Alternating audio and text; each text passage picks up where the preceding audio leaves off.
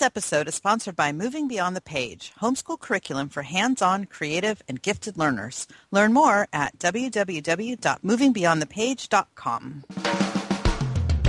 Welcome to the Savvy Homeschool Moms Podcast. Episode number 21.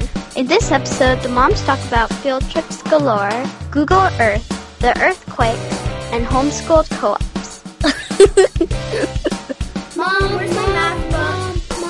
Honey, where's my glasses? Mom, Mom, Can I have a drink? Why is a dog wearing a tutu? Where are my shoes? Honey, is this one of your science projects in the fridge? I'm hungry. I'm Tina. I'm Becky, and, we're, the Savvy, Homeschool, Moms. So, Tina, what's the time code this week to skip to the end of our chit chat? 23 minutes, 50 seconds. So, Becky, what have you been up to these last 20 days? it has been 20 days since we recorded. Um, actually, I'm doing much, much better. I'm not completely 100%, but I'm definitely doing better. And um, before we get started, I just want to thank everybody who um, has been understanding and who has sent positive message and wish m- messages and wishes for me and everything. I really super appreciate it. It really makes me feel like people appreciate what we're doing out there. So thank you guys so much. Um, so this, let's see. So two weeks ago, we started with the new curriculum that we got, right, with the best, oh, right, yes. and um, we've been really enjoying that a lot. Um, we um, we're still on the twenty thousand leagues under the sea chapter, Yeah, we Um, are too. but it's been so much fun. We really enjoyed listen, uh, reading that, and and um, and oh, we had so much fun with the thesaurus. We were going through Oh, the yeah? thesaurus, looking up all the words and stuff, and I let Danielle pick out the one she liked the best. You know, and I love the idea of before you start writing, looking up words and like looking up other things besides nice, and it was nice and it was good, and you know those kinds of things. You know, like looking up other words for it. I think that's a fantastic idea. So we've really been enjoying that a lot, and that's one of the ones that we're going to be reviewing in the future because the publisher sent us to us. But um, at this point, I just want to put in a quick plug saying that we're enjoying it so far. But of course, we'd like Yeah. to use it a little bit more before we do an official review on it. yes, us too. Yes. And then, um, oh, we had a really funny thing. This was two weeks ago now. Um, Danielle, Danielle was reading, reading and kind of not reading. She was has it memorized mostly, so she wasn't exactly reading every word. Chicka chicka boom boom to her brother, Uh-huh. and it was hilarious because I was listening to her and she was saying, you know, chicka chicka boom boom. Will there be enough room? But she says A told B and B told C. I'll beat you at the top of the coconut tree.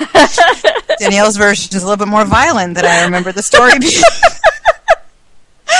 I was I was cracking up because we were bed schooling, so you know we were all sitting around on my and I have a queen size bed, so we're all packed in there pretty close when we're bed schooling, Yep. and um, and I was cracking up. It was so funny, and like they're looking at me like, "What's so funny?" And I had to explain, "It's beat you to the top of the coconut tree, not beat you at the top of the coconut tree." I just had to share that 'cause that was the funniest thing ever. That is and funny. you know that whole that whole saying, "Why did they call it homeschooling when we're never at home?" Yeah. I feel like that's been us the past two weeks. I know. Um, we too. went. We went to. Um, let's see. We started out with. Um, we went to Single Palm Pumpkin Patch, which is a great family-run pumpkin patch out here in Fresno. Mm-hmm. And I wish everybody would have a pumpkin patch like this. I mean, the Oh, yeah. people that run, the family that runs it, are fantastic. I absolutely adore them. I've been going there every year since they opened, and so. Um, I've gotten to be good friends with Troy and his wife and the grandparents and everything. And, and in fact, they recognized us when we came out there this time. Oh, nice. It was, well, I think it has a lot to do with, you know, how many people come out there with, you know, rainbow colored hair like I have. But, and plus I went out there with my scouts, my spiral scouts. And Uh-huh. so I think he probably remembers our spiral, my spiral scouts group too. But, um, I love that the pumpkin patch actually has the pumpkins still on the vine, you know. Oh, yeah, it's the only and one. Cut them out. It's not like a parking lot, you know Right. And on top of that, they're- they always have the great educational stuff out there. You know, because uh, I don't know if you know this, but Troy's wife's a teacher, Uh huh. and so she puts together all the educational stuff they do out there. And did you guys see? Did you guys go to story time this time with Grandma Pumpkin? No, she was down there, but she wasn't reading. She was Oh. just sitting there. So I don't know if we were supposed to go down there. And Yeah, it was kind down- of free flow when we were there t- this time. It always is. It, at least it seems that way to us. But yeah, if you went down there, Grandma Pumpkin would read you a story, and she actually has like the felt board and everything to illustrate the story, and that was super cute. We got face painting and all that. So that was the, that was like our first one, and then um, that was on Sunday, and then on Thursday we went to Valley Lahvosh Bakery, which is a local bakery here in Fresno that makes traditional Armenian cracker bread, and they also make traditional pita, and it's not pita with a TA, but pita with a DA, and mm. also a traditional Armenian bread. It's very spongy, super tasty, and so we got to go, and they they it, because it's a working factory. They only let a few people go through at a time, so like you can't go with a huge group. You have to go with just like your family Yeah. and um, it's been in the the family that runs it. It's been in their family. Their, their grandfather opened it in 1922, and it's been um, in the family since then. That- Cool. it started out, and this is what what was the awesomest thing about it. Okay, so it started out in this one little building on the corner. The bakery is the door to the bakery is literally the corner of the building. And the whole mm-hmm. back area was the original bakery. So that bakery, part of the bakery is still running, and that's where they, they make the pita bread. So that's got like all the really old fashioned equipment, you know? It's got this big, huge, uh, white enamel mixer, and it says Hercules on the side. I'm like, I Ooh. totally want this mixer for my kitchen, but it's like the size of my dining room table. But and so it's got like all the really old fashioned machinery, and then you pass through this doorway, and it's the other building that originally had just been next door, and they bought it. And then they expanded their entire operation, and so all the newfangled like machinery is back there. So you Oh. get to see like both ways that they did it. You know, you get to see the old machinery and how that works, and then you get to see all the new stuff and how that works. And then the best part was when we were trying to, we were leaving, you know, and the woman, uh, the granddaughter of the man who started it, she goes, "Wait, wait, you gotta wait!" And she like loads us up with all this cracker bread and and and pita bread, and she gave us coffee mugs and pencils, and I mean, so so so sweet. and um, so that was fantastic. We really enjoyed that. And then we went to uh, Hilmar Cheese Factory, and we went there with you guys. Yes, you did. Thankfully, we love Tina because my van is dead right now, and Tina has been fantastic in letting us ride around with her. Thanks to all of us fit in your van. Yep. And so that was a lot of fun going and seeing the that factory. Though I was disappointed because I had gone to Hilmar, oh gosh, before Danielle was born, so probably 15 years ago, before they built the new visitor center that's there. And um, we used to be able to go on a walkway above the factory floor and actually see what was going on. But now we have to look at it through windows, which was kind of Yeah. sad but um, very educational, really fun. The kids had a blast, and making ice cream was tons and tons of fun. Yeah. So it was kind of disappointing once it was all done because it was a little tiny baggy. I know, it was this teeny tiny thing. When we first saw the containers, we were like, score, we're getting all kinds of ice cream, and then it's like this tiny little, like, jewelry bag looking Yeah. zipper bag. it was itty bitty, but that's okay. The kids got to taste it, so that Yep. was fun. Uh, the only thing that would have made it better would maybe have been a real cow or something, but yeah. that was a lot of fun. And then on Friday we went and visited this. We went and visited Civil War. The Civil War Revisited is that what it's called? Yeah. Yeah. Okay. We went to the Civil War Revisited, um, which was a regular school program, which was a little disconcerting. I don't know if it was for you or not, but it was like 10 bajillion There was a lot of kids. Yeah. and like all of them were public schooled except the, what, the 20 or 30 that were with us. yeah. And they were all bigger. They were all big kids, it seemed like. Yeah. There wasn't a lot of little kids there. But that was exciting. And the best part of that one, I have to say, was as we were walking out, um, we stopped because there was a booth where they made brooms. And um, they made it out of traditional materials. And we were walking out, and I, you know, I was like, oh, that's sad we didn't get to see this one. But, You know, maybe we'll have to check it out next year. Good job, Danielle. And, um, and he said, "Well, do you have a few minutes?" And so we all stayed, and we got to actually watch him Yeah. like hand make a broom. I know. And that then I was so cool. I was shocked. It takes him 20 minutes to make one broom, and he sells them for five dollars. I'm like, how in the world does he make a living? But I figured that's probably just the Civil War, you know, because he said he goes to lots of Civil War reenactments. Right. So I'm thinking maybe when he does his broom making during the week, maybe he does something that's you know a little Kicks it different. overdrive or Ex- something. exactly. But still, it was awesome. It was a great trip. We had a lot of fun. Um, met Lincoln, and you know, yeah. I'm sure Tina will talk a little bit more about what we did while we were there. But uh, it was really neat. And just in case anyone was curious, the North one. Yeah. Oh, and oh, and also, um, sometime during this past week, uh, pretty much in the middle of the night, we had an earthquake, Oh, right. And it was funny because I was awake, and I because I'm an insomniac, I'm awake all night long. And I slept through the whole thing. Everybody I know slept through it. It was really funny, and I'm sitting in the middle of my bed watching TV, and I heard like this rustling noise. And I was like, mm-hmm. huh, I don't remember it being windy tonight. And then right after that, the earthquake started. So, like, I guess the rustling noise I heard was like the initial wave. Mm-hmm. And then the earthquake started. And I swear, I was so shocked at the thought of an earthquake in the valley that by the time I figured out that it really was an earthquake, the whole thing was over. You know? Yeah, yeah. I thought, I was like, is there a truck going down my street? What's going on here? And I was thinking to myself, because I, I mentioned it to my children the next day. I said, Did you guys feel the earthquake? And of course, no, they slept through it, which is amazing because they're in bunk beds. You'd think those things would rock. Yeah. And um, I was like, um, by the time the earthquake was over, I realized I didn't even think to myself I should get in a doorway. And my daughter said to me, "Why would you get in a doorway?" And I went, "Oh my gosh, my children live in California and they don't know what to do in the event of an earthquake." I mean, I realize we live in the Central Valley, but obviously earthquakes happen here too. So. Yeah. I need to add to my curriculum for next week what to do in the event of an earthquake. there you go. Because it seems like that's something that kids need to know. Yeah. Yeah. Well, we learned a little bit about that. Well, no, I guess it was just like thunderstorms and lightning storms when we did that weather sh- that weather class a couple Oh. years ago. Right, right, with Kevin Kevin But from he did, yeah, from yeah, and he did talk a little bit about earthquakes too, though. I think, if I remember correctly, but Mm, but not don't enough that it stuck in my No. kid's head. So Uh. I definitely think we're going to have a day where we, you know, talk about what we do during an earthquake and maybe do a couple practice runs. right. So, what about you? How was your week? Oh, well, let's see. I have been finding all kinds of cool stuff, um, like books at the library and links on the web and just neat stuff all over the place. I have been sharing left and right over on my Homeschool Realm Facebook page. So, um, earlier, was it this week or I remember the weeks are running together. Was it earlier this week or last week or I don't know?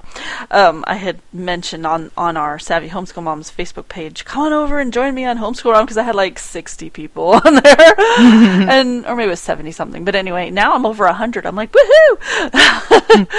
um, so I'm actually, you know, there's more people getting it, but you guys got to get over there because there's I I've been finding all kinds of cool stuff to share. I keep taking pictures of really cool pic. Uh, like picture book, like nonfiction picture books. Yeah. I've been really excited the last couple of weeks because I have found some of them were like recommended in, you know, different things that I'm using. They have like book recommendations to go with it, um, and some of them I just found. So whenever I find something really cool, I always post it over there. That's like the first place I go. I'll just take a snapshot of the cover and uh, just post it over there because it's really I've found some really cool stuff. So that was really cool. And um, finally, after I don't know how many weeks since I found this pumpkin chocolate chip oatmeal cookie recipe, I finally Been a couple it. of weeks. Yeah, it's been a while, and we made it yesterday. Yay! And it, they're pretty good. They're not they're not spectacular like I thought, but you know I had built up the hype so much. I was expecting something like, "Wow, these are the best cookies in the world." They taste like cookies, so, um, but they were good. So Maven was all excited. Of course, they're all gone. They supposedly made two dozen, which it never does, but it made like three pans worth, and um, they're gone. we made them yesterday afternoon, and this morning um, there was a bunch of them in a bag last night when I went to bed, and then when I got up this morning, they were mm, about half gone. Oh my gosh. So we had eat, eaten some yesterday, but then the kids chowed on this morning, and then Adam and I f- mostly finished them off. so they were good. There's still chocolate chip cookies, so hey, yum yum. Yum. And then yes, we've been going on all kinds of field trips, many of them with you guys. Um, we did the Single Palm Pumpkin Patch also, although separately from you guys. We did it on a a, a day when the um, it's funny because it was a day when our local homeschool field trip Facebook group was going, and at the last minute I realized I didn't have a car. Because the last couple of weeks we've been only, we've been down to one car since one of our cars is uh, the tires are completely bald and Adam's afraid to drive them, um, or very bald. So all of a sudden, at the last minute, one of our f- mutual friends called, and she's like, "Hey, you want me to drive you?" so we actually got to go. So that was pretty fun. We got to do that, and we drove down. We took you guys down to go to Picture Day at the school. That was fun too at Eleanor Roosevelt and Visalia because they, they do the the whole school pictures in the Visalia location. So we had to go down there. So that was fun. Get to see a lot of our friends down there. I got to hang out with some people I haven't seen since last year. So that was fun. I got to meet a ton and a half of new people that I all forgot all of their names already. Oh yeah, of course. Um, and then somewhere in here, I forgot to r- jot it down, but we went to the encourage encourage your oh god, what is it called? Encouraging tomorrow. Courage. oh, oh, hori- expanding your horizons. Expand. Why did I think tomorrow? Okay, expanding your horizons. Yes, thank you. You're welcome. But Maven and I went to this. We went down to Visalia for one after, or well, it was most of an afternoon, um, most of the day actually. Um, in Visalia, and it's it's a conference where they have a bunch of different workshops um, exposing girls to science and math related um, careers. And so Maven got to do a bridge making workshop, and Literally uh, making bridges. yeah, literally making bridges um, with blocks. Um, and then after they did that, they um, they have a computer program, which I need to get the link up here because um, it's free. It's actually a free program, and I was going to download it on our computer so that she can continue it. But um, you can build it. It um, it's like a professional bridge designing kind of software. Wow. and you can like run a truck over it to see if it will hold its load and stuff too. And then you can even figure out like once you figure out okay it holds the load now it's load bearing or whatever the words are um, now you want to try and bring the cost down. So you have to go through each item and find things that you can make it still hold the load but le- less expensive. So each little piece is worth a certain amount, you know. So you can go and change. Oh, let's make that a hundred dollars instead of two hundred, and whatever. So it's pretty cool, and even had fun with that. I was really, really pleased with that. And then they, she also did a, a rocketry class. That was really fun. They got to make bottle rockets with water um, and a Cool. bicycle pump, and um, so they got to learn a little bit about that. And then the last, there was only three, um, and the last one was um, uh, financing. Snore. it was like about um, ba- balancing your budget and stuff. And the woman was like, "I only have about less than a half an hour's worth of material." I'm like, "Thank God," because it was, yeah, it was boring. So I don't know if that was supposed to encourage girls to get into the banking industry or something. I don't know, but it was boring. So Or let you know that sometimes your chosen career will just be boring. Yes, I guess so. I don't know.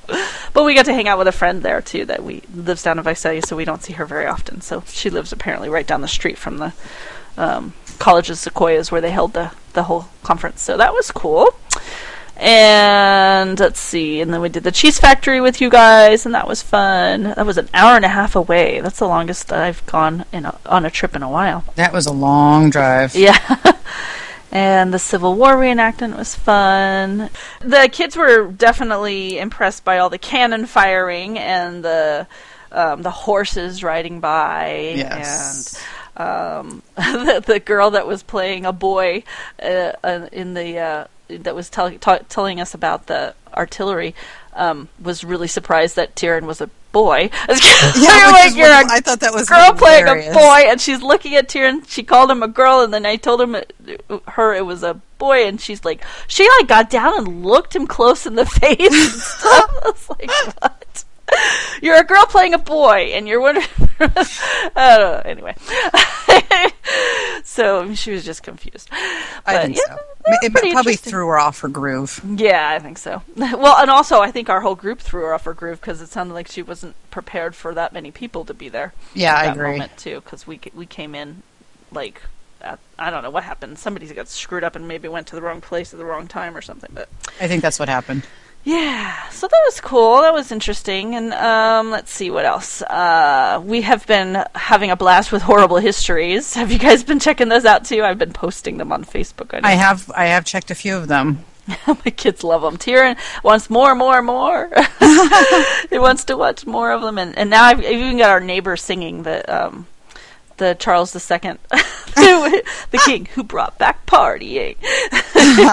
My uh, next door neighbor, who's Tieran's age, he's a year older than Tieran, who comes over and plays all the time, and he was singing. They were both going. My name is, my name is, my name is Charles II. it was really cute. So we've been playing that off and on, and Tyrion can't get enough of them. And let's see, uh, back well, I guess this was more like two weeks ago. the fair. My kids went to the fair twice. They went to the fair with my gr- my with their grandparents, my parents, um, in the evening, and that was really fun. And then they went again the following week. Um, for spent like a whole day at the fair um, dur- for the educational aspects. Because the first time they just went for the rides. Oh, what? so my parents bought those little pat, you know, those um, wristbands. Bracelets, yeah. yeah, and they went on the rides for hours, and then they came home exhausted, and then. Um, the following week, they went. They did all of the educational stuff and had a blast, apparently. And while they were gone, I got to finish my client's website. Woohoo! Yay! So that was exciting because I've, I've been trying to squeeze out time to work on that here and there. So having an entire day uninterrupted was really nice. and then we had a really busy week between all of that stuff that was going on, and then Adam had a shoot with a friend of mine. Um, who's selling a product um, and she wanted some videos to to take with or she wanted a video to take with her up or down I guess. She was going down to San Diego for a conference. And so we had like this deadline to get it done and she needed kids and so she had my kids in just about every shoot and all her kids in every shoot and brought some extra kids because she lives in Oakhurst which is 45 minutes away. So um, that was a bit stressful because there was just a week straight of just that video with fix it, figuring out when we were going to be um, uh, recording and and then Adam spending every waking moment working on it when he was home from work. So that was a hectic week, but we made it through it. It was and I think it turned out great. So that was exciting. And let's see. Oh, we watched The Amazing Race, the second episode, but now there's been two or maybe three more episodes. We're like falling behind. but um, we did finally watch episode two because the kids were begging me to watch it. So, and I can't seem to get past all of these fabulous China resources I have. I keep like um, finding more things at the library. I just need to move on to Indonesia. But I did start finding some things for Indonesia, but I didn't collect anything from the library yet because I just have some really cool stuff from from China still. So we'll see what happens with that. And when we did the first day of our unit study, the that really cool unit study, I think I think I mentioned in the last episode. I'm not sure um, that I found this really cool unit study on China. Um, I thought it was really cool, but the kids are just like yawn. They're like not interested in it at all. I've been like pulling teeth to get them to do stuff, and I'm just like, ugh. So I don't know. I'm, I'm tweaking it now. Tomorrow we'll start something. Oh, actually, tomorrow we start up our classes again, don't we? So Yes, yes, we do. so we'll see if we even get to it tomorrow. So, but we've had days on end of just field trips, field trips, field trips. So I haven't had any time to do any kind of sit down school. Very, very little sit down schoolwork with them. So um, we've just it just feels like we've been running so much. So, but and we also discovered Google Earth. That was really fun. So I know you guys have been play- have played with Google Earth before too, haven't you? Yeah, we use Google Earth for all, Earth. Uh, we use Earth. Google Earth Earth for a lot of things. Um, just we just go on there and mess around. Have you seen the new underwater part? By the way, No. they've started un- mapping underwater. Wow. Yeah, and it's really super crystal clear and neat to look at. I'll have to find that link. Oh, Yeah, find that link. That sounds really cool. Yeah, I was showing them because we were doing, um, we were finding China and going from here to there, and you know, looking at the different places that we were that the Amazing Race was visiting, and um, and Tyrion was just having a blast, just spinning it, just spinning the world, and, Yep. and then just you know zooming it, finding some random place and zooming in, and then oh, I want to find the pyramid. So he, had to, I had to help him because he couldn't figure out where. I it took me a while to figure it out actually, figure out where the pyramids are, and then zoom in. And we finally found them. We're like, oh, there's the pyramids! Oh my gosh! So it's fun. So that was there was probably a couple hours where he was just sitting at my computer playing around with. With the with the Google Earth, so that was a definitely that was definitely worth installing on my computer. Yeah, Google Earth is awesome. Yeah, definitely. That was really fun. So that was my week, and now let's see. You guys had 20 days, so you've got some some stuff here that you read I- your books of the week. we do, but not a lot, but Hey, you but we do have some. Um, let's see. I'll start with our audiobook. The kids and I are listening to Isle of Swords by Wayne Batson, and it's a um, about a pirate who's lost his memory and washed up Oh. on the shore of this beach, and he has to get his memory back so he can get the treasure and all that kind of happy stuff. And it's nice. It's good adventure. It's it's good for listening to on the way to school because it kind of gets everybody woken up and like, yay, we're you know excited. Oh, cool. So yeah, and it's read really well. Um, it says it's enhanced, but it's not. It's really kind of uh, it just they just put music in between the chapters. I don't know how that qualifies as enhanced. Oh, and I have a tip for anyone who does audiobooks. If you are a man, do not try to do little girls' voices. Oh God. At best, it's annoying, and at worst, it's creepy. oh yeah, really. This one, I have to let you know that the if you get it in an audiobook as opposed to a regular book, um, the guy who reads it tries to do the little girl's voice, and it's very disturbing. Oh no. But we've been able to get past it and continue, so it's okay. And uh, let's see, Danielle is still working on the Emily the Strange books. Um, she is finishing up um, the first one and getting ready to start the second one. So, um, and she's still enjoying those. Yep. Um, Jack Jack had um, his two books this this lately that have been he's been into are the World's Toughest Machines by Judy Shamas, um, which is an awesome book about you know diggers and trucks and monster trucks and you know of course everything that my son is very into.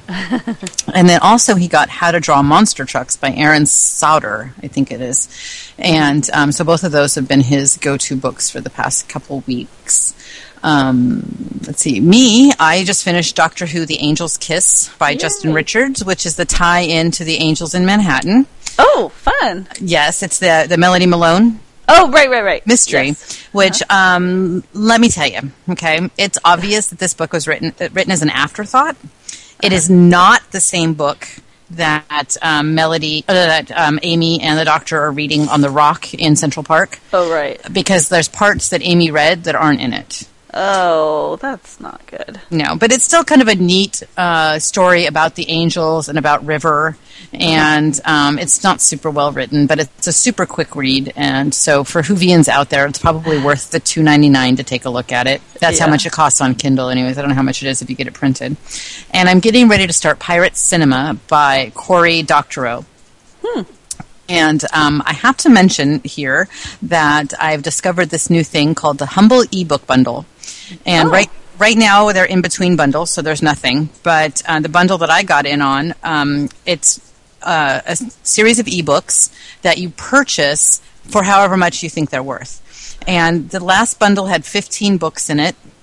And the way you do it is you decide how much you want to pay, and then there's these little sliders, and you decide how much you want to go to the people who run Humble ebook, how much you want to go to the author, and how much you want to go to charity. Oh, And they have three charities that they support Electronic Frontier Foundation, Science Fiction and Fantasy Writers of America, and Children's Play Charity.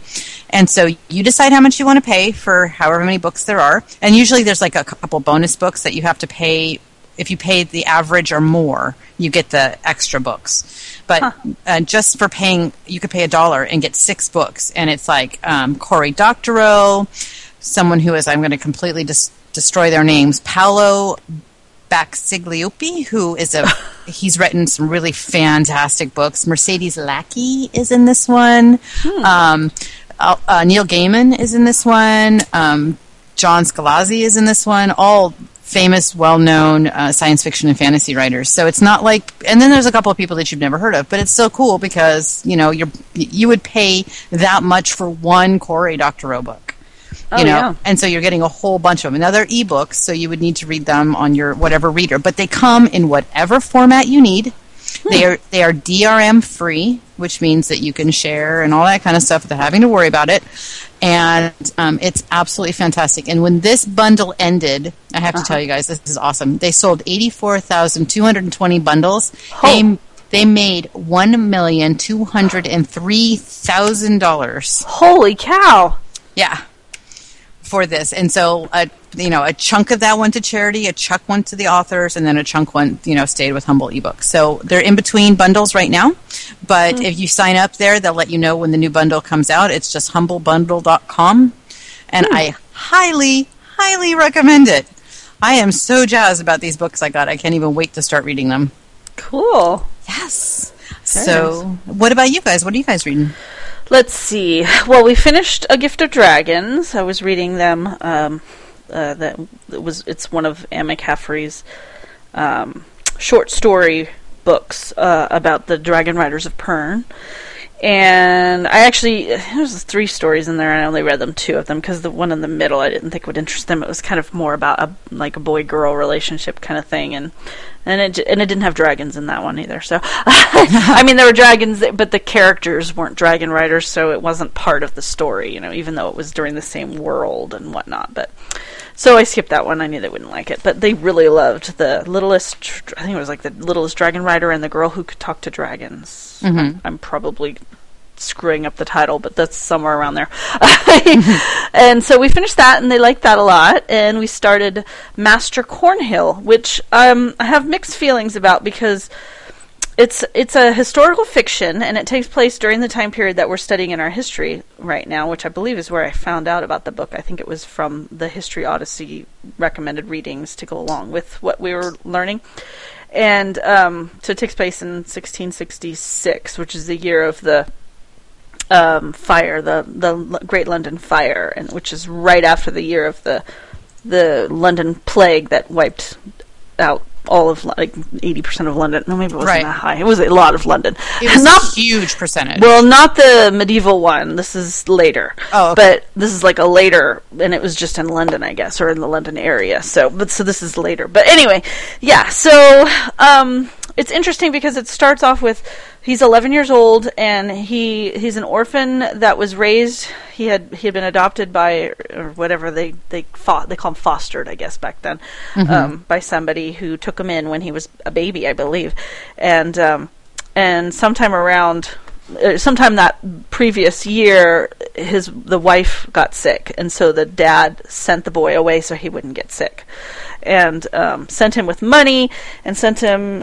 um, i guess someplace reliable or um, trustworthy. And the money ran out seven months later and everybody was pretty much done with the plague at that point and coming back to london. So he started heading back and knowing that his foster mom and dad were dead but that there were friends of the family that he was hoping he could go stay with and and um, apprentice with and they were dead too and oh, no. so yeah, it, I mean, they talk about the in the the very just in casual conversation talking about the plague because it was a part of their everyday lives. So that's pretty interesting. But it's also really old English. Like the stuff that they say is I don't even understand all of it. So it's it's interesting. I'm some of it I feel like I have to stop and explain, but most of it I just keep plowing through because I figured if they don't get it in the concept, context we'll get it the next time around because Tyrion's too young. He's not going to get a whole lot of it anyway, but he still thinks it's interesting. So hey, you know. there you go. but it's good. Yeah, I mean, I know that at some point in the story, the fire is going to happen, and I'm not sure what's going to happen there. I'm actually looking forward to find out what happens there. But I'm really excited to get through that book. We're halfway through it now um, because I just got the. Um, the the Chris Colfer book from the library. we were like number sixty eight on the list, and it finally came in. I've been waiting for months, and it looks really really good. So I'm looking at it, going, "No, I won't open it yet. I won't open it until I can read it with the kids." That's So- hard. Oh God, yeah. I really want to read it, but I'm like, I'm not going to stop this book in the middle. So, so anyway, so we're reading that, and let's see what else. Oh, Maven. Those are the books that I'm reading to the kids, and then Maven is reading or just finished Dragon Rider, which was by Cornelia Funke, and um, I actually took that back to the library. I really wanted to read it, but I just don't have time, so I'll pick it up another time. Um, and now she's reading Dragon Slippers, um, and this is a new um, series for her. We found it on the library shelf, and so um, she says it's really, really good. So I might have to check that out at some point too, because you know she's all about dragons. Yep. Tyrion's still reading Mo Willems and just whatever picture book happens to be in front of him. Nothing special. I, I need to. One of the things that's in the back of my mind is I want to find him. Actually, he has a few. He has like a little stack of, of early reader chapter books that um, I was going to encourage him to sit down with me. I don't know that he's feeling comfortable enough to where he'll sit down and read it by himself. But if I sit with him, then maybe we can read it together. Because I think he he's actually capable of reading a lot more than he he does. It's just because he's still in the beginning stages that he doesn't he doesn't just naturally go and pick everything up and just start reading like Maven does. You know. Yeah. So, and me, I um still reading the Chronicles of Pern. Um, that's an ebook that I checked out from the library. That's short stories about the Dragon Riders of Pern series as well by Anne McCaffrey. Um, but at the same time, I finished listening to the Battle Hymn of the Tiger Mother, which actually was really good because by the end of the book, she she was singing a different tune. So I didn't really. Ex- I mean, she kind of implied that in the beginning of the book, but I didn't really. I really didn't expect it to come around as much as it did by the end. So that was kind of good. That, it, it ended well. I, I actually liked that book. It was worth it was worth listening to. So Awesome. yeah. So those are those are our books for the week. We haven't really been we haven't really had time to sit and read that much. So so now our links of the week. Our links of the week. What's your link for this week? Becky? My link of the week is the Toy Maker. It's from the workshop of Marilyn Scott Waters, and she makes these beautiful, awesome, fantastic printable paper toys. oh, neat. Yes, I love it. I love her website. I love all the little things that she makes, and it's all- it's most of it is fairly easy to put together. A couple of them have given me a little bit of conniptions, but for the most part, they're super easy to put together. She's got really cute things for holidays. Um, she has toys that move. You can make gift boxes. You could, I mean, all sorts of really cute and whimsical things. Oh, um, it's not necessarily educational, Right. just kind of fun. Lots And- and lots of color ink you need for this. there is a lot. Well, yes, there's a lot of color ink necessary for this, but it's because you want to print it Right. in color before you put the toys together. I guess instead of you know, I guess you could print it uh, coloring page. Mm-hmm. I don't know if your my printer has a thing where I can tell it print coloring page, and then it doesn't Oh. print the color, and I can you can just color it in. oh. But I oftentimes just forget to put that setting on, print it in color, anyways. And there's one really cute one that is a um, it's a rabbit. And it's called bunny bowling, and you print out this rabbit and you put it together, and then you put a marble in it, or yeah, you you put little marbles in it, and the bunny actually rolls aclo- across the floor on the little marbles. Very so um, that's my link of the week, thetoymaker.com. Very cute.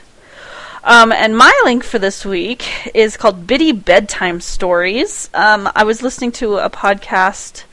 Um, the actually it was the this little parent stayed home podcast, which I highly recommend. It's fabulous. And this guy called in, and he was asking about advice from Allie, the the host, about his business, and his business is Biddy Bedtime Stories, and um, you know, it just sounded like a cutesy little kid's stories, and I didn't think much of it. And turns out Biddy is actually a duck, so it's Biddy the duck, and and I was like, oh, that's cute. And I'll listen. I'll give it a listen sometime. And then I I finally did it, and I was like, oh my god, they're so cute. they're cute and they're funny and quirky. And I just I played one of them for Tyr, and he really really liked it.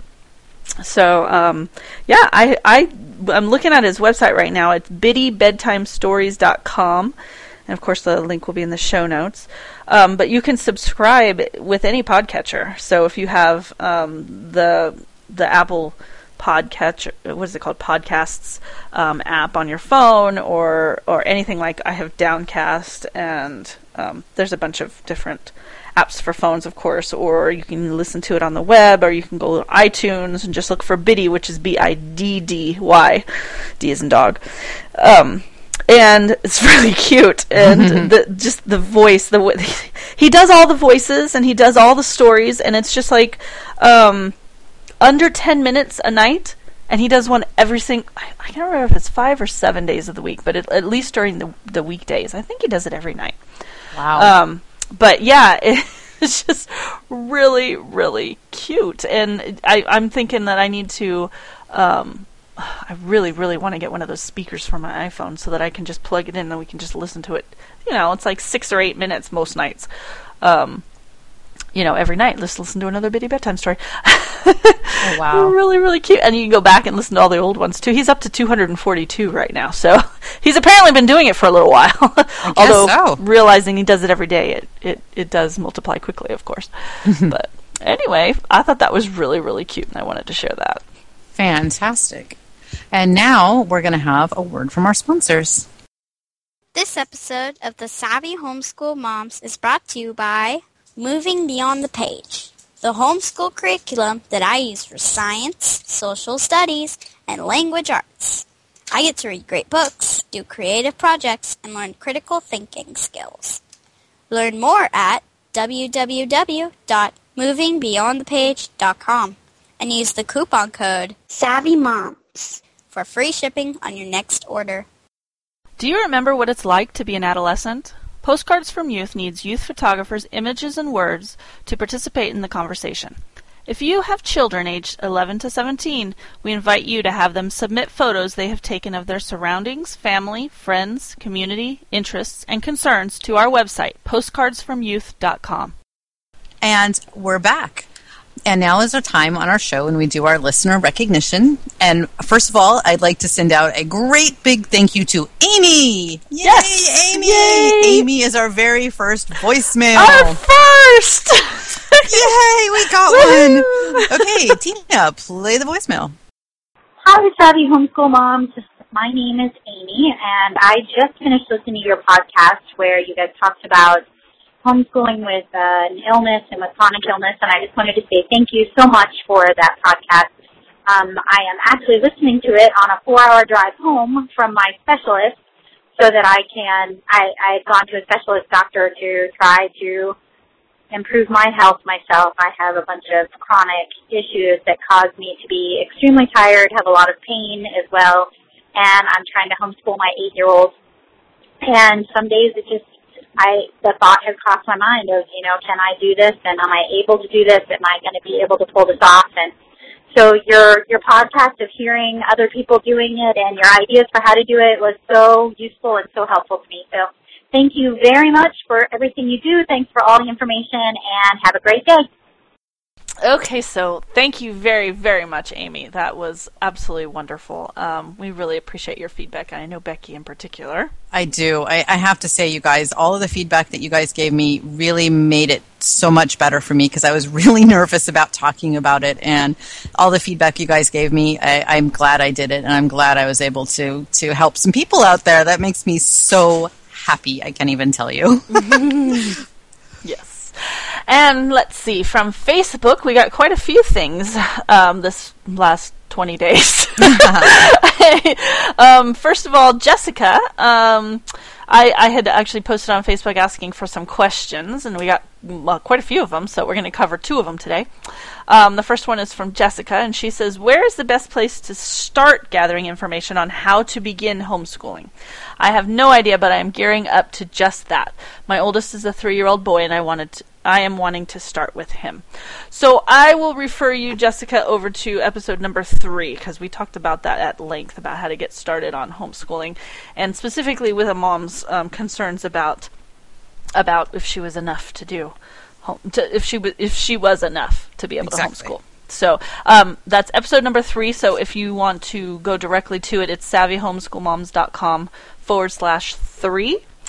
And if there's any other specific questions that you have after listening to that, please do um, come on back and give us another comment, and we will answer anything specific. Um, the one thing that I would say is at three, I don't think you really need to be worrying about much right now. I think a lot of us would say play, lots and lots and lots of play. At three, they don't need any academics. You can, you can, you know, you sing the alphabet with them. You st- you count things all the time. You point out colors and shapes everywhere you go. It's all part of their life. So at that age, they they really don't need to be. There's nothing that needs to be spoon fed to them at that age. It's just play, play, play, play, and have fun and enjoy each other and read lots of really fun books and laugh a lot.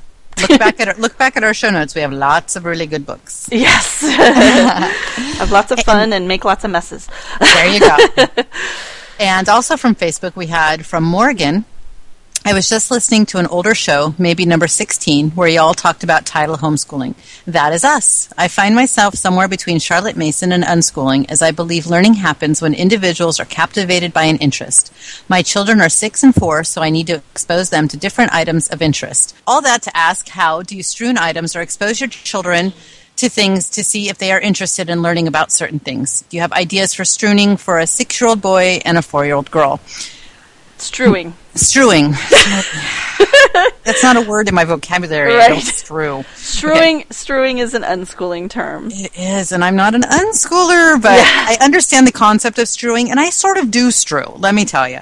Um, as I've said before, when we go to the library, my kids never look in the fiction. They are not interested in storybooks or picture books. They always go straight for the nonfiction. So while they're looking at for their interests in nonfiction, I'm looking ahead to what we're going to be learning about and I'm just picking out things, you know, on the same shelves. I'm just picking out things that that maybe might go along with it, or that um, might be a further interest for them to look into. And so, at any given time, there are 40 or 50, you know, books on the the bookshelf. 20 that you know they picked out, and maybe 20 or you know whatever that I picked out for them to look at. And so, I guess that's kind of my way of strewing information out there. But other than that, I got to say, I'm I'm not a strewer. I I've always meant to strew. Um, so I and I and I do have friends that do. Um, I I, do. I have a um a bookshelf in my um in our schoolroom, which is our schoolroom slash playroom. Um, that's one of those face out bookshelves. And I always make sure that everything I grab, like many times, I'll go to the library and just pick a bunch of just random topics in the nonfiction section of the picture picture books, um, and just put them on that shelf face out. Um, I don't. I there have been times in the past where I'll put them like around the house, like on a couch or on a on an end table. Um, and I do occasionally do that. but I, yeah, I'm trying to teach them to put books away, so it's Exactly. of I, like, you're saying this, and I'm cringing. I'm like, no, no, books belong on shelves or in hands.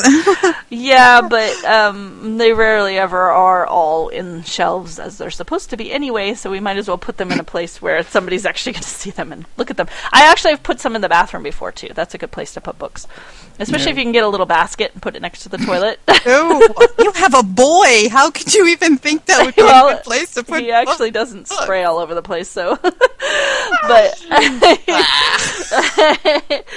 but um, yeah, so that's a possibility, and um, I don't know if my kids had rooms that they. Well, Maven does spend time in her room, but Tieran's room is so trashed he can never even walk in it, much less spend time in it.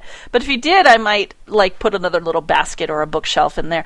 Actually, that's that's kind of like how I guess I've done my strewing over the years. Is I I tend to contain them within baskets, and I have multiple baskets throughout the house. Now that I think go. about it, so yeah, so I have different ones in different rooms and just kind of rotate them around. But and they're not going to really get looked at unless you can really see the covers, though, for the most part. So I try to put it in a way that you can see at least some of the covers. so um, we don't have coffee tables to put stuff on. Otherwise, I'd probably do that. But coffee tables just become a pile of garbage in our house, so we don't have them anymore. Yeah, we don't either. so um, yeah, so that's that's how we do it. And we would absolutely love to hear from those of you who are much more adept at strewing and, and, and more experienced.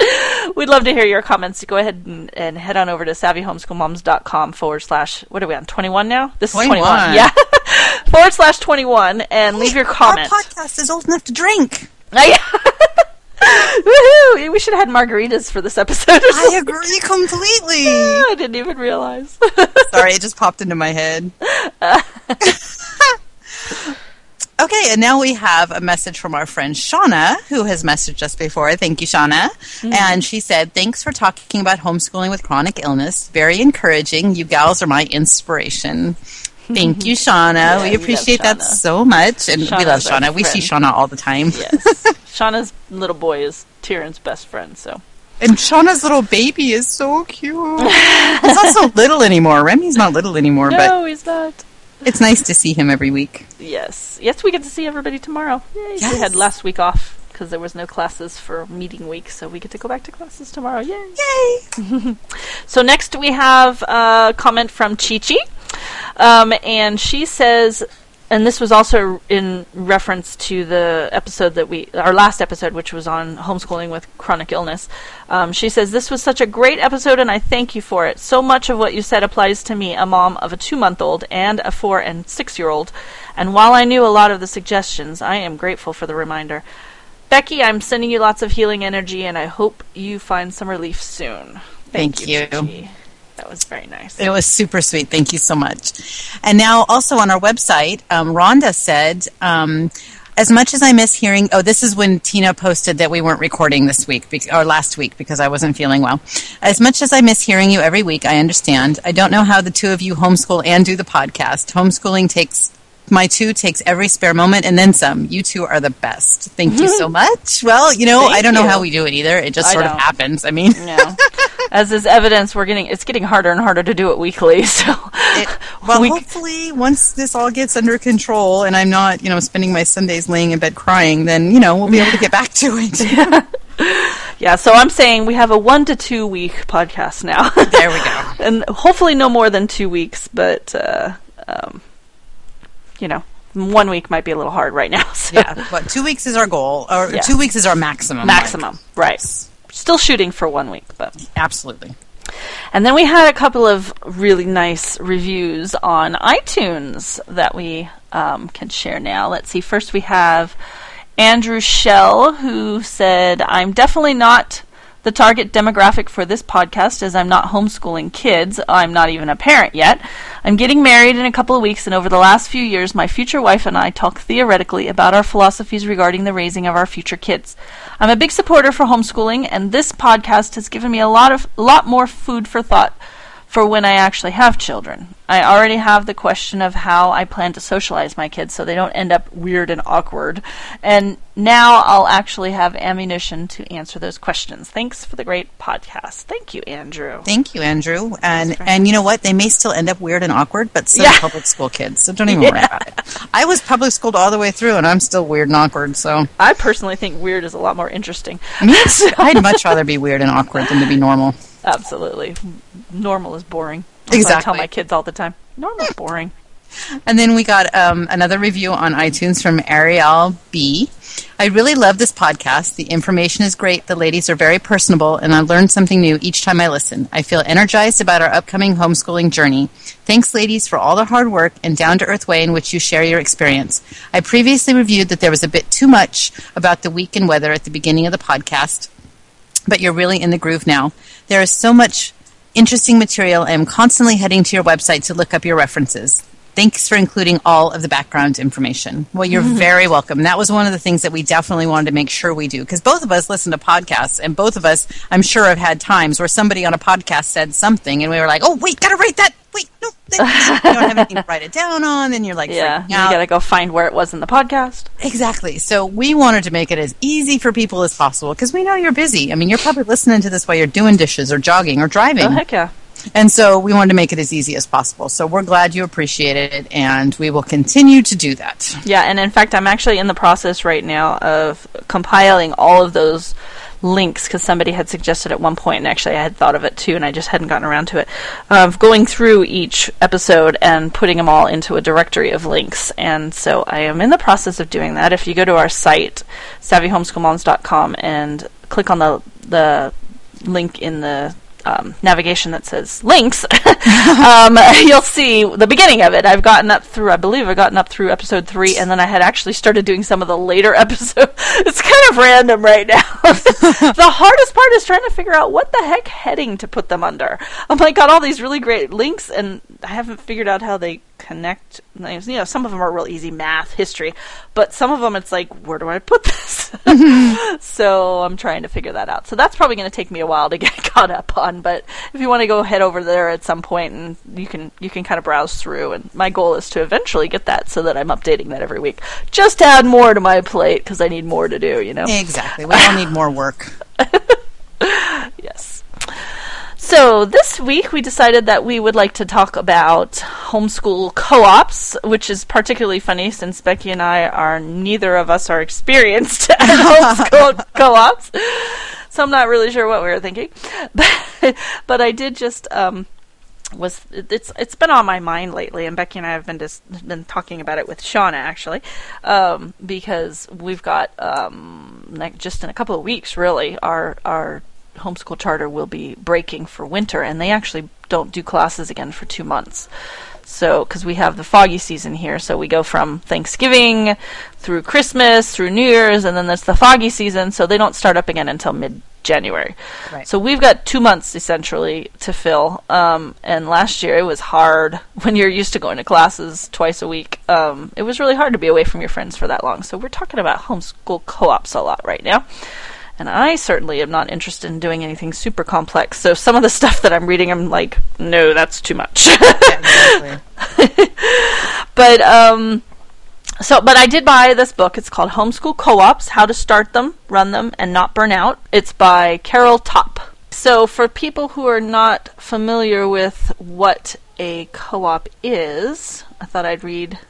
Um, I found a website that had a pretty good little blurb about it. It's called pluggedinparents.com and we'll put the links in the show notes. There's a specific article on their on their site that says what is a homeschool co-op. And let's see here. It says first the idea of a co-op is exactly what you think. It's the opportunity to share with your homeschool community and in return receive the benefits of having them share with you. The homeschool co-op is designed to help you and your child experience more outside your realm of teachable material. I really like this um, idea of having more things available to my kids. And, and the idea behind the charter was that too. I mean, I think that's why you and I are both involved in the charter, right? Exactly. There are some things that the charter isn't covering, um, or they're n- not doing enough of it. Because I think my kids could definitely use more science. so, um, have you ever um, read up on, at all on doing any kind of co-ops or anything? I haven't because if you think about it, since day one of homeschooling, I've been in a charter, so I've you know had the enrichment classes and and just not really thought that we needed anything outside of that.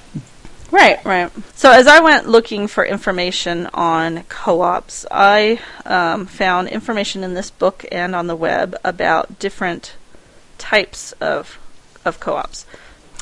So um, basically, what it came down to is the sky is the limit.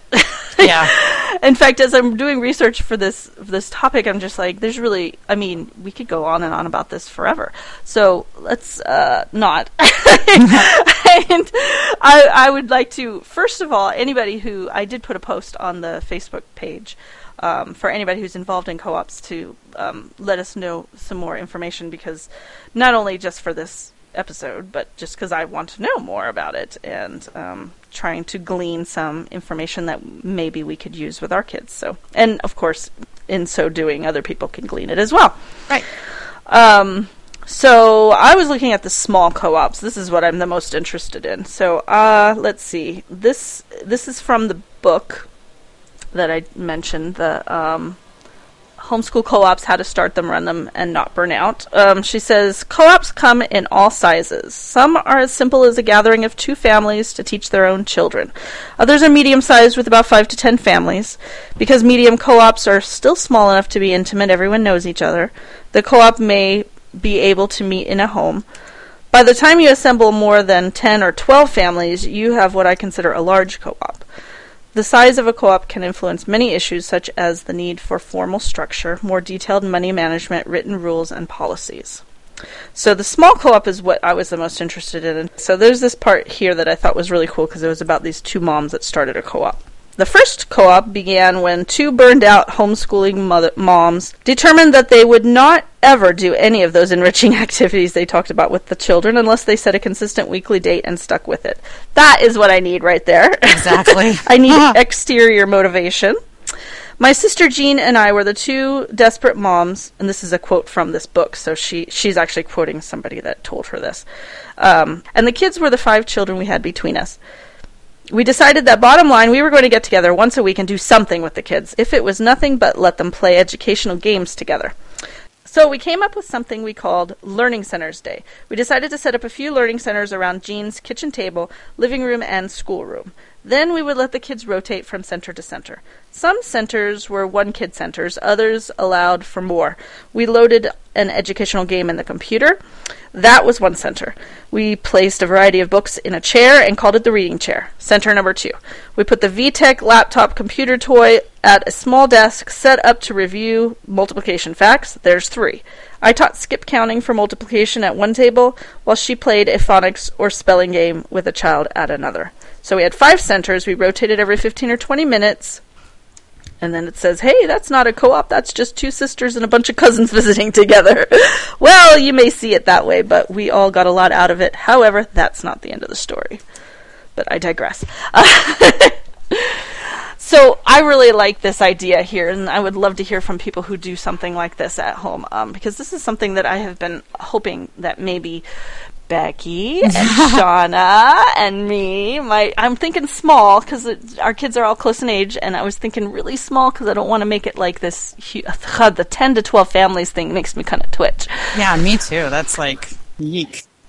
Yeah, I don't, I'm not interested in organizing something like that. There was a time when I liked organizing that kind of stuff, but I'm trying to downsize now. But I like this idea of doing simple, simple, simple. So as I was uh, doing research for all this, um, I also was talking to a mutual friend of ours who said that she's been involved in co-ops in the past, and um, she talked a little bit about with me. I was asking her questions about it, um, what they did in her co-op. And this is just kind of to give you some more ideas because, as I said, the sky's the limit. Really, there. I mean, you talk to twenty different people, you're going to get twenty different stories about how to do a co-op. So this is just kind of to give you guys ideas, in case any of you guys are interested in doing something like this. And I highly recommend this book. It looks like it's. Uh, I haven't finished it yet, but I'm about halfway through it, and it's pretty darn good. So, uh, although a lot of it is common sense, but it's nice to have it all in one place. So. Yeah. Um, so our friend said that she had a preschool co-op that she was involved in when her son was younger, and um, and in that one, all of the moms took turns teaching. Um, they could do any subject that th- they chose, um, and they taught for about two to three hours, including playtime. I'm guessing that's all kinds of activities because they're talking preschool here. Oh, she says we typically had a story, a craft, songs, and a free play before and after. So it was pretty structured, but at the same time, it looks like it was, you know, they they tailored the activities specific to the age of the children because this was a preschool co-op, so it's specifically for that age group. Yeah. Um, the one she's in now, she says it's from uh, nursery all the way up through 12th grade. And there's like 25 families, I believe she said. so it was kind of interesting, though. So for those people that might be interested in knowing how the, something like that runs, um, she says they agree on a subject for the year. So they did California last year, and this year it's countries, and they get to choose. Each teacher gets to choose what it is that they're what what the country is and what the activities are. And she says um, they all have to teach five times and assist six times in a school year. Um, and they rent space from a church, so they divide up the cleaning duties. Uh, they pay the church a set fee for the year up front, and they paid um, by the month. Um, let's see. The, oh, and the, I asked her how they divvied up the duties. That was a question that you had, Becky, that I asked her. And she said that they had a list of what duties need to be done. So obviously, somebody who's the leader figured out all of the duties, and maybe um, actually she said there's kind of like a governing board. There's like a small group of moms that are like the leaders of this whole co-op, and so they must have figured out this list of duties, and um, and so then you sign up on the list of for things, and then as things um, are not getting checked off uh, or feel, you know somebody's not signing up for them, then they'll go around and kind of try and see if they can talk somebody into doing whatever that has. somebody into doing it. Yeah, things like cleaning the men's or the women's restroom, sweeping the foyer, cleaning the cafe, etc. So all the little nitty gritty stuff for renting a space. Um, one of the things I was reading in the book was saying how sometimes it's actually better for your time if you just go ahead and pay the. Some churches will actually have a cleaning service come in, and um, you just pay them for it because even though it saves you money to do it yourself, you can it can take you a couple hours sometimes. Yeah, it can take a long time. And so they were saying that some groups have decided that it's actually better for their time. That time is money, and and they'd rather just pay for it. So uh, this year, she said she paid seventy five dollars to cover the space and the party supplies. So too, that doesn't seem too bad for a, an entire year um, of of everything. So that's pretty cool. Um, this is just for her specific group, but. We figure you have 25 families, that's a lot of money. Yeah. Um, whatever is not used at the end of the year is refunded to us. So obviously they've got an accountant dealing with all that. Right. And also if they drop out, they get a prorated amount back. So let's see. So this year they're doing countries. So she's saying you could do Christmas in the country or games in that country or food or whatever you want to come up with basically. And they don't really worry about if somebody is duplicating information. They just figure then you're getting it from a different parent from a different style and different activities. It's not a big deal if you oh we already did the philippines you know. She said it doesn't they don't they're not worried about duplicating. So that's kind of cool. Um, they have their groups divided by nursery. I'm guessing that's the little kids that are not walking yet. Um, Right. and toddlers.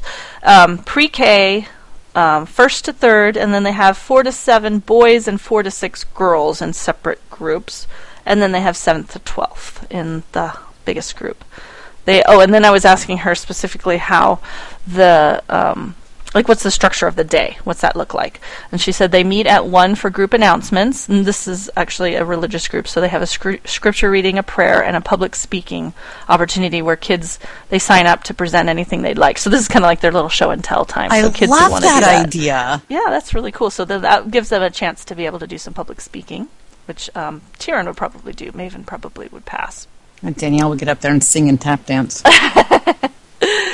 Uh, and I guess they get two to three minutes to present, and then the other kids can ask them questions. So that would be cool. Um, and then let's see. Then they break into their grade levels and they teach from about 1:30 to 3, with a 15-minute recess anywhere the teacher feels is appropriate.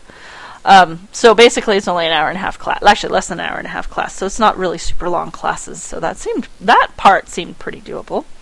Yeah. on a smaller scale for um, and everyone has a different style. Some like more structure some are fine without and the kids adapt. I like that too. I like that.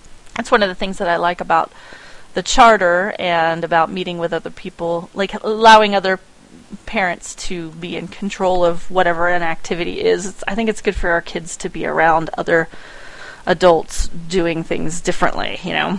I agree completely. teaching differently or leading differently or whatever, just to have the variety of what, good or bad. I mean, really, because they need to be exposed to it all. Not not to the level of bullying, of course, but but um, you know, in a positive fashion. So um, let's see, and it says the current co-op that she's with um, runs during the school year with a summer break, and there's no assumption that you'll be that you will return the following year or that there will be a co-op the following year. We just run from year to year. I do like the idea of the flexibility, and I like the idea of a time frame Yes. so that there's a beginning and an end versus an open-ended thing. Because back back in the day, I always wanted to do things open-ended. You know, baby fest, attachment parenting mommies, all that stuff. exactly. open on. Everything was like, I don't know when it's going to end, but we're going to just keep gonna go on forever. So I like the idea of having small, medium, or large, whatever the co-op is, having a beginning and an end to it, um, and then you can regroup and and come back together again, and if you want to, you know, restart it again. So, so anyway, that's um, what I have the the information that I've gleaned from what I've read so far, and I'm sure that there's lots and lots and lots more information out there about all kinds of neat ideas. I really, really like the idea of just getting together and doing the things that I can't seem to make happen in my own house. you know, that I think is like the is a, is a huge thing for for homeschoolers. Like I, I'm not so good at doing science experiments. You're fabulous at doing science experiments. I'm not. I can't seem to make it happen. My kids are doing art projects left and right. I have no problem with that. But um, you know, science and oh God, if we can fi- find out a way to make math more fun. Okay, so a long, long time ago, I discovered this thing called this math salon um, that this woman in, I believe, it's Richmond, Virginia. And there's a video. I'm putting the link in the notes um, for this Richmond math salon. They made this whole video, and I got so fascinated with this idea. It's basically a math co-op, is what it is. They they get together with all ages and they do math games, and mm, it's just all math, and it's making math fun. It's a lot of spatial stuff and puzzles and that kind of thing. So um, that is something that we'll have to discuss at length at another show. Um, that was just kind of an aside, but I'm putting that into the show notes because I think some people might be interested in that because that's another topic. Um, the science and the math are the two things that I need the most help with, with in my own homeschooling. Which ones do you need the most help with? Uh, I definitely need help with math. and um, actually, I could use some help with um, uh, writing. Danielle and I are having trouble with getting the concept of, you know, a good paragraph down. Right. So I think that if we did something about, and, and of course, you know, write with the best, hopefully that's going to help with that some, but hopefully Right, we can maybe work something in there about, you know, writing. Yeah, maybe we can do something with writing too, because Maven hasn't. I've not really pushed her to do a whole lot of writing yet. So, so I'm thinking science, math, and because I know Shauna was also talking about science because she has a hard time um, making things happen with Keizo as well. So that would work since you're so good at it. and then I can find out more about this math. I love math. So I, lo- the problem with the math salon idea is that a lot of the stuff costs money, like the games that they have cost money. So um, we'll have to figure out. Maybe we can. Maybe we can see some of the stuff may be in the Learning Village library already. So we'll have to see.